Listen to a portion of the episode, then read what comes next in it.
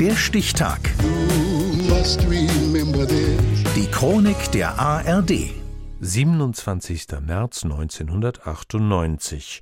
Heute vor 25 Jahren wurde das Potenzmittel Viagra von der amerikanischen Gesundheitsbehörde FDA zugelassen. Jens Schellers. Ich möchte heute in einen Bereich vordringen, über den man gewöhnlich nicht spricht. Otto Walkes kennen Sie vermutlich. Sicher kennen Sie Viagra, das blaue Wunder. In einer nicht repräsentativen Umfrage erreichte die Potenzpille eine Bekanntheit von 100 Prozent. Normalerweise ist es eine Pille, die man immer so einnimmt, aber nichts Besonderes. Habe ich nicht nötig, weil es auch noch so geht. Brauche ich noch nicht. Bei mir läuft es noch.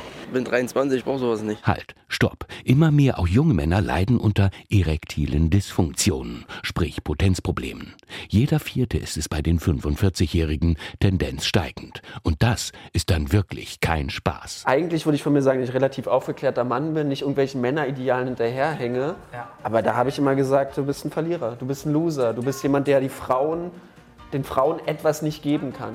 Und ich habe auf jeden Fall Phasen gehabt, wo ich dachte, ich werde nie irgendwie eine Familie haben können.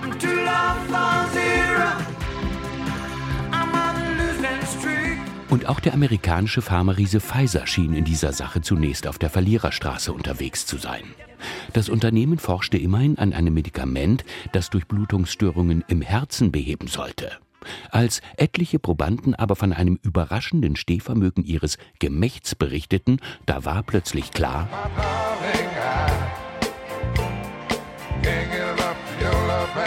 es hat was mit Loslassen zu tun tatsächlich. Also die äh, Muskeln in den Penisgefäßen erweitern sich, die Arterien ähm, äh, im Schwellkörper können sich entspannen, können weit werden, das Blut kann einfließen und eine Erektion ist nichts weiter als ein starker Bluteinstrom in den Penis, der dort bleibt.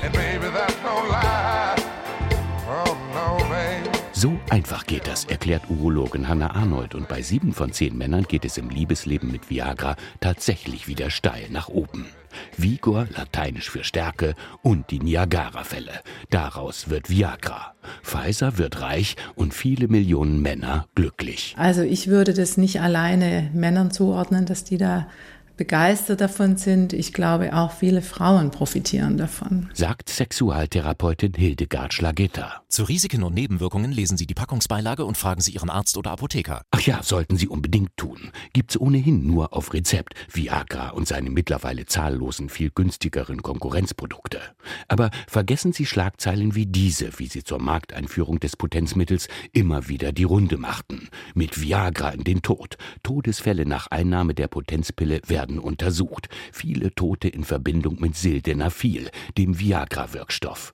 Urologin Hanne Arnold weiß es besser. Es ist so, dass halt Viagra den Patienten die Chance gibt, wieder Geschlechtsverkehr zu haben. Die sind körperlich nicht fit und ähm, Sex ist anstrengend und dadurch kam es zu einer Überbelastung.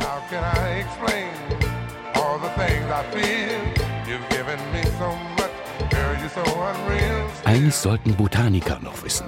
In Lilien wächst der Pollenschlauch unter Zugabe von Viagra länger und kräftiger. Und Schnittblumen welken mit dem Potenzmittel im Wasser eine gute Weile später. Kostenfaktor 12,50 Euro pro Pille. Reichlich günstiger verkaufen es die Nachahmer, aber das Jubeljubiläum feiert nur das Original. Denn heute vor 25 Jahren wurde Viagra in den USA zugelassen. Und darum ist heute Viagra-Tag. Der Stichtag. Die Chronik von ARD und Deutschlandfunk Kultur. Produziert von Radio Bremen.